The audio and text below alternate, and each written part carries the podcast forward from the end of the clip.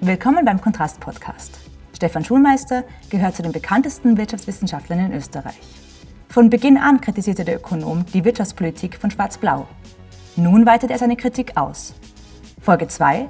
Für wen Kurz wirklich Politik macht und wer dafür bezahlt. Was hat die türkisblaue Regierung in eineinhalb Jahren tatsächlich verändert? Und führt der neue Weg nach vorne oder eher in eine alte Zeit? Wem nützen die Maßnahmen und wem haben sie das Leben erschwert? Was haben die Parteispenden den Spendern gebracht?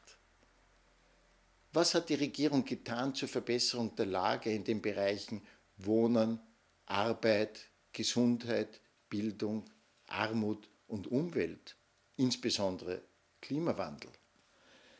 Schauen wir uns die Bilanz von eineinhalb Jahren türkisblauer Regierung an. Man kann alle Maßnahmen in vier Gruppen gliedern. Erstens solche, die das Leben der Schwächeren schwerer machen und damit zugleich den Sozialstaat schwächen. Zweitens solche, die gezielt die Lage der Flüchtlinge verschlechtern. Drittens solche, die spezifisch den Unternehmen zugutekommen und viertens solche, die dem oberen Mittelstand nützen. Das ist allerdings im Wesentlichen nur der Familienbonus, denn er kommt den 60 Prozent Besserverdienenden zugute. Die Kinder der Ärmeren bekommen nichts oder nur einen Teil. Übrigens auch die meisten Landwirte und die Ein-Personen-Unternehmen, denn sie alle verdienen zu wenig um sich 3000 Euro bei zwei Kindern oder 4500 Euro bei drei Kindern absetzen zu können. Zur ersten Gruppe gehören folgende Maßnahmen. Die Abschaffung der Aktion 20.000. Diese hätte älteren Langzeitarbeitslosen Hoffnung und einen Job gebracht. Die Abschaffung war ein Bosheitsakt gegenüber der alten Regierung denn sie hätte fast nichts gekostet. Die Menschen hätten halt statt des Arbeitslosengeldes einen, ein Gehalt bezogen. Die, der Zugang zur Altersteilzeit wurde erschwert. Die Regierung zog die Kreditgarantie für die Wohnbau-Investitionsbank zurück, was wieder den sozialen Wohnbau betraf.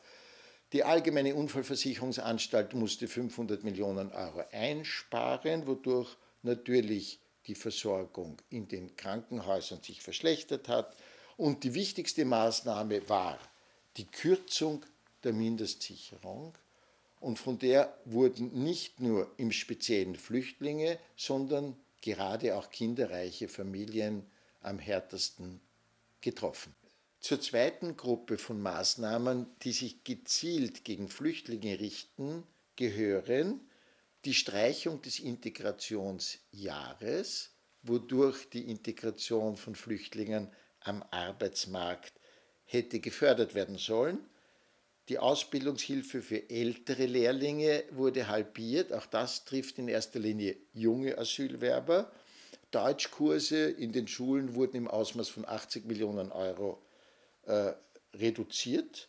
Die Familienbeihilfe für im Ausland lebende Kinder von 24-Stunden-Pflegerinnen wurden gekürzt und schließlich wurden äh, Kinder von Flüchtlingen, die aus unterschiedlichsten Ländern stammen, äh, in eigenen Klassen zusammengefasst, also von den deutsch sprechenden österreichischen Kindern getrennt. Und das hat natürlich genau das Gegenteil einer Integration bewirkt.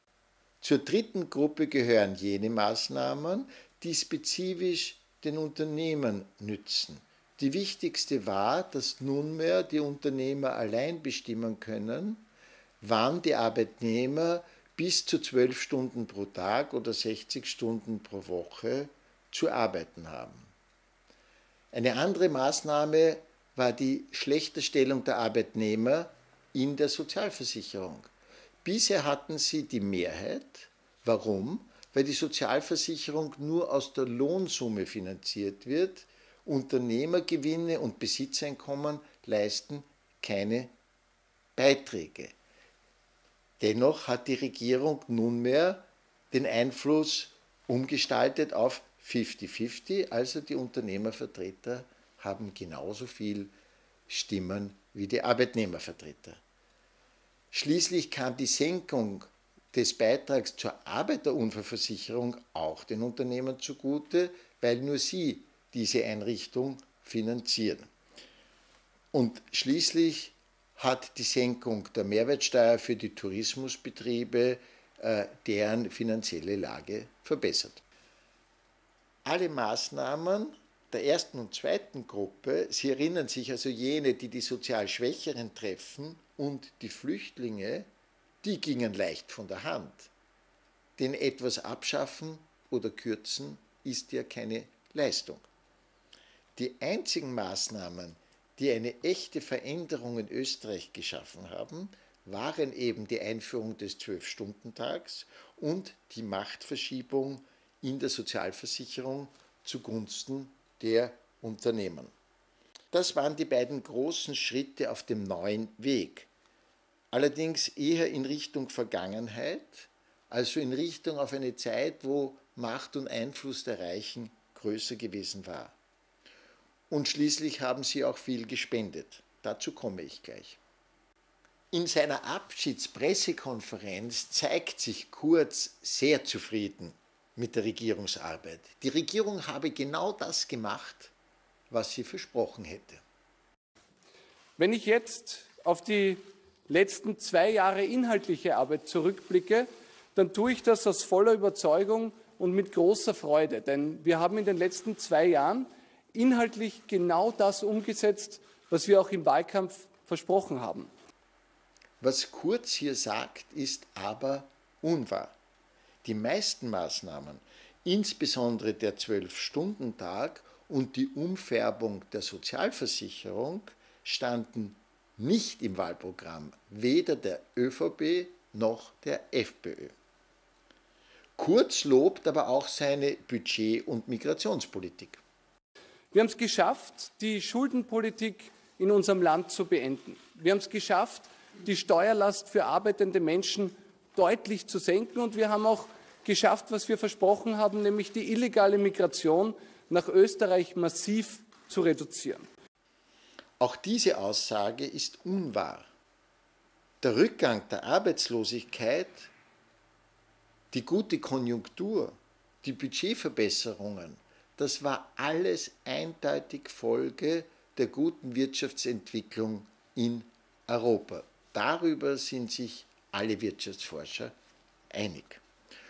Und auch der Rückgang der Flüchtlingsströme hatte nichts mit der Verschlechterung ihrer sozialen Stellung in Österreich zu tun. Außerdem möchte ich nur anmerken, dass die Initiative zur Schließung der Balkanroute nicht von Kurz, sondern von Viktor Orban ausgegangen war. Und es war bereits alles akkordiert, als Kurz, damals als Außenminister, im Februar 2016 eine Konferenz in Wien organisierte. Dadurch konnte er medial sozusagen absahnen, aber die Durchsetzung dessen war schon vorher passiert und zwar auf Initiative von Viktor Orban.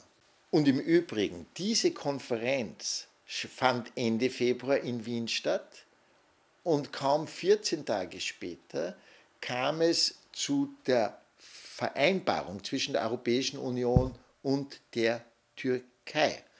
Und die Migrationsexperten sind sich sicher, dass es diese Vereinbarung war, die den Flüchtlingsstrom so stark reduziert hat und eben nicht die von Orban initiierte Sperrung der Balkanroute.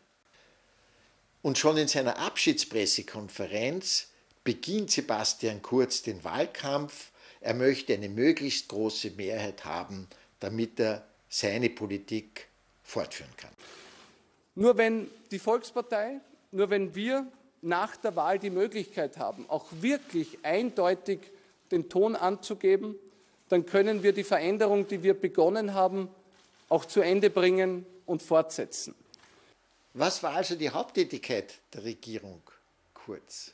Sie bestand darin, darüber zu reden, dass sie so viel tun würde, sozusagen nach dem Motto nicht das Erreichte zählt, sondern das Erzählte reicht. Anders gesagt, man machte unglaublich viel heiße Luft, bezeichnete das dann als den neuen Wind, der Österreich an die Spitze bläst, nach dem Motto Make Austria Great Again. Und diese Erzählung scheint zunächst ja glaubwürdig, noch dazu, wo der Hauptakteur so jung und so dynamisch auftritt. Aber um diesen Eindruck erwecken zu können, mussten gewissermaßen riesige Windmaschinen installiert werden. In jedem Ministerium und insbesondere im Bundeskanzleramt wurde die PR-Abteilung massiv ausgeweitet. Ihre Aufgabe war gewissermaßen die Produktion und Verbreitung der Erzählungen. Noch nie hat eine Regierung so viel Geld für Medienarbeit und Werbung ausgegeben. Allein im Bundeskanzleramt wurde eine Medientruppe mit 120 Personen unter dem Kommando des Sprechers Launski Tiefenthal installiert. Dieser Regierungssprecher verdiente 42.000 Euro pro Monat, doppelt so viel wie der Bundeskanzler. Und daran erkennt man den Stellenwert des Erzählens im Vergleich zum Handeln. Nun verstehen wir endlich auch den Satz besser, wir sparen am System und nicht an den Menschen. Denn Launski-Tiefenthal ist unzweifelhaft ein Mensch und gespart wurde an ihm nicht. Aber vielleicht sollten wir etwas differenzieren, denn an den kleinen Leuten wurde ja durchaus gespart. Schließlich muss man bei älteren Langzeitarbeitslosen, bei kinderreichen Familien in Armut und bei Geflüchteten den Druck zum Leisten erhöhen, während Leistungsträger ihrer Natur nach immer von selbst etwas leisten und deshalb auch mehr spenden können.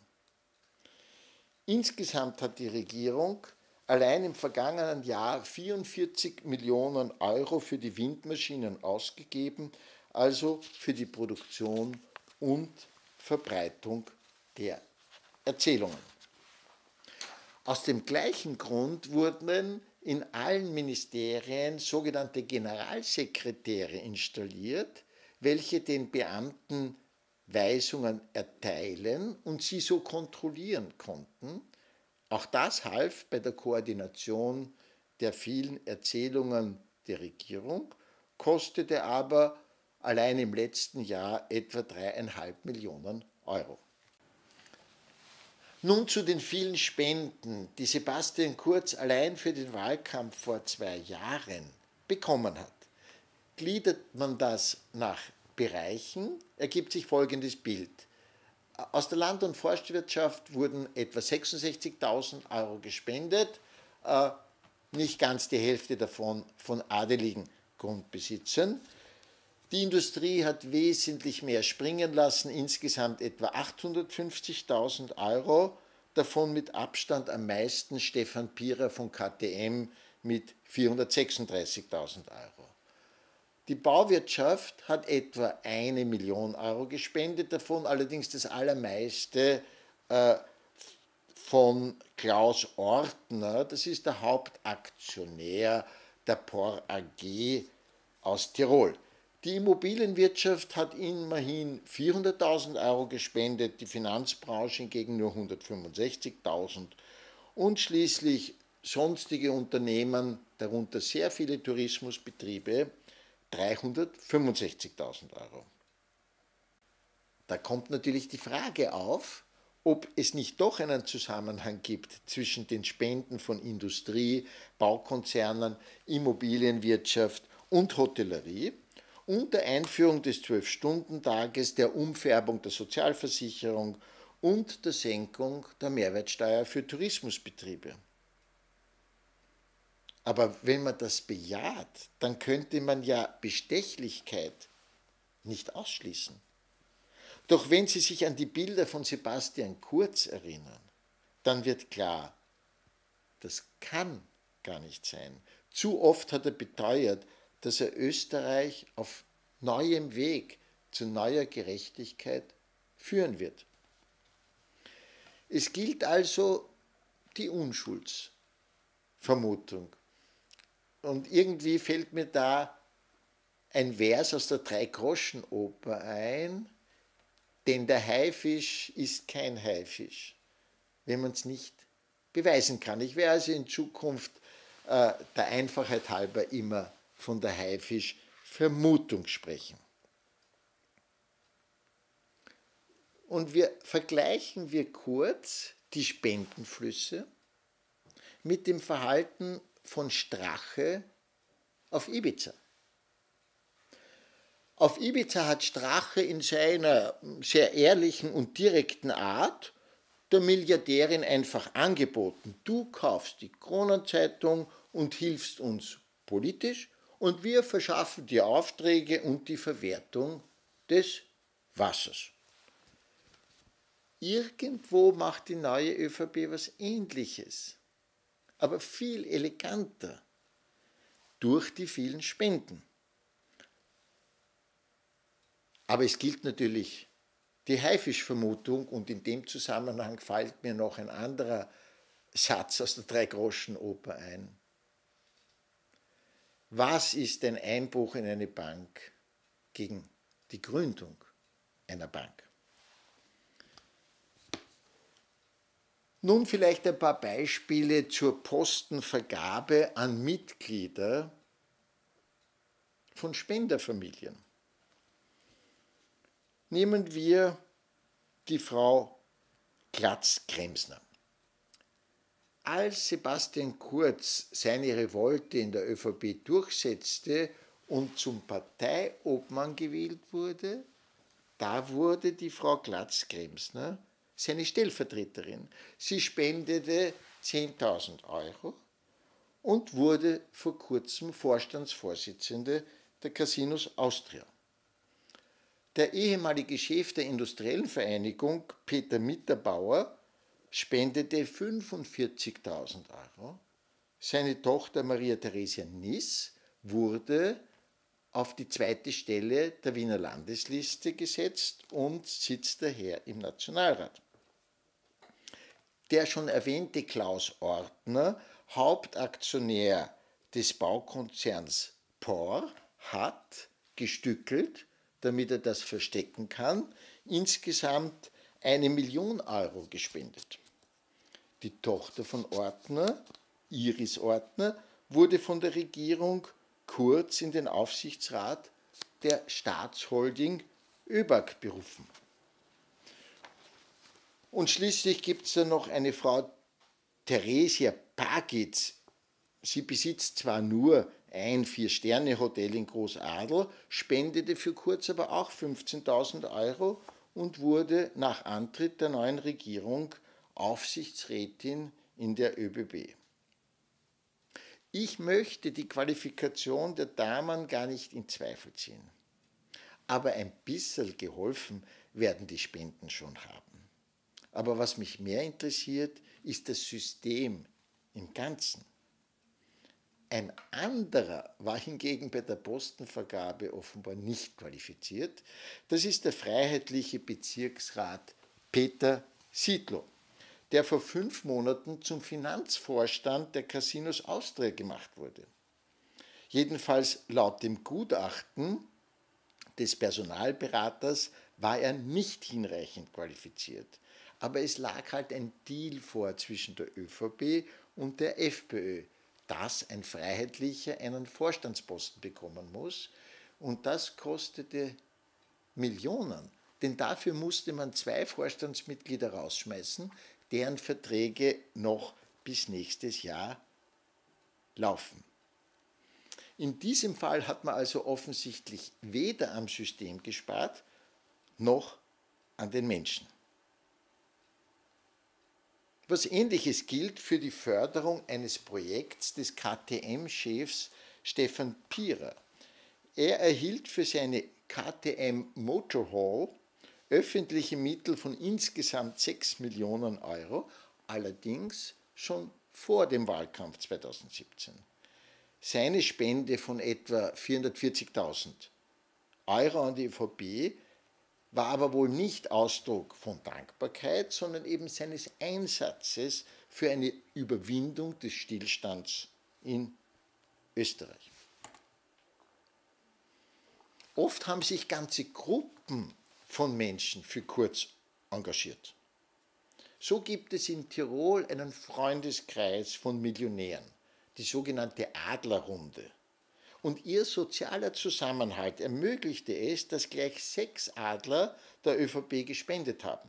Bei weitem am meisten natürlich Klaus Ortner von der Porra G, quasi der Oberadler. Und nicht vergessen sollte man vielleicht in dem Zusammenhang, dass Adler ja keine Täubchen sind. Vor wenigen Tagen ergriff die ÖVP die Flucht nach vorn, um äh, dem Standard und Falter zuvorzukommen. Die wollten nämlich die Spendenlisten für 2018 und 2019 veröffentlichen. Da kamen insgesamt 2,7 Millionen Euro zusammen. Am meisten spendete Heidi Horten, die früher mehr Jörg Haider gesponsert hatte. Aber man sollte ihre Spenden nicht kritisieren. Sie hat sich so viel erarbeitet, für irgendwas muss sie ja ihr Geld ausgeben. Und sie interessiert sich für Kunst und Politik. Also kauft sie Kunst und Politik. Aber natürlich nicht Politiker. Die sind in Zeiten der neuen Gerechtigkeit natürlich nicht käuflich. Und wie schaut die ganze Sache bei der FPÖ aus? Die Wirtschafts- und Korruptionsstaatsanwalt ermittelt mittlerweile in 13 Fällen wegen Spendenzuflüssen an Vereine, die den Freiheitlichen nahestehen. Und zwar genau nach dem Modell, das Strache in Ibiza skizziert hatte. So ist mittlerweile klar, dass Novomatic, der Glücksspielkonzern, an das FPÖ-nahe Institut für Sicherheitspolitik 200.000 Euro zahlt. Ein zweiter Fall riecht noch mehr nach Bestechung.